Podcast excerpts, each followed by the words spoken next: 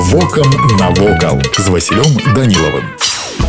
Вітаю вас паважаныя сябры прыкладна да канца 12 стагоддзя ў гродні ўзнікла самастойная школа дойлідства. Барысаглебская царква стала першай праявай гэтай школы і была пабудавана як нескладана здагадацца у імя нябесных заступнікаў гродзенскіх удзельных князёў барыса і глеба. Іншае название каложская. Яна была пабудавана на незаселенай пляцоўцы урочышча каложань.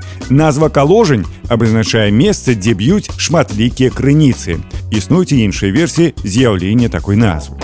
Тое, што храм будаваўся як манастырскі, тлумачыць яго аддаленнасць ад горада і своеасаблівая сімволіка. Фасады храма дэкарыраваныя пустаўкамі неапрацованых і паліраваных разнакаляровых валуноў і маёлікавых пліт.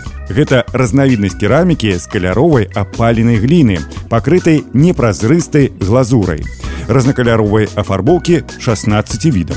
Такое упрыгожванне з пункту гледжання святого пісання сведчыць аб яго глыбокай багаслоўскай архітэктурнай сімволіцы барсаглебская царква ў гродні адзін з самых старажытных і незвычайных у беларусі храмаў у яго гісторыі шмат старонак цяжкасцяў і смутку але каложская царква выстаяла і працягвае служыць Богу і людзям прымае вернікаў і турыстаў якія жадаюць бачыць гэтую абіцель хрысціянства якая дайшла да нас праз многія стагоддзі.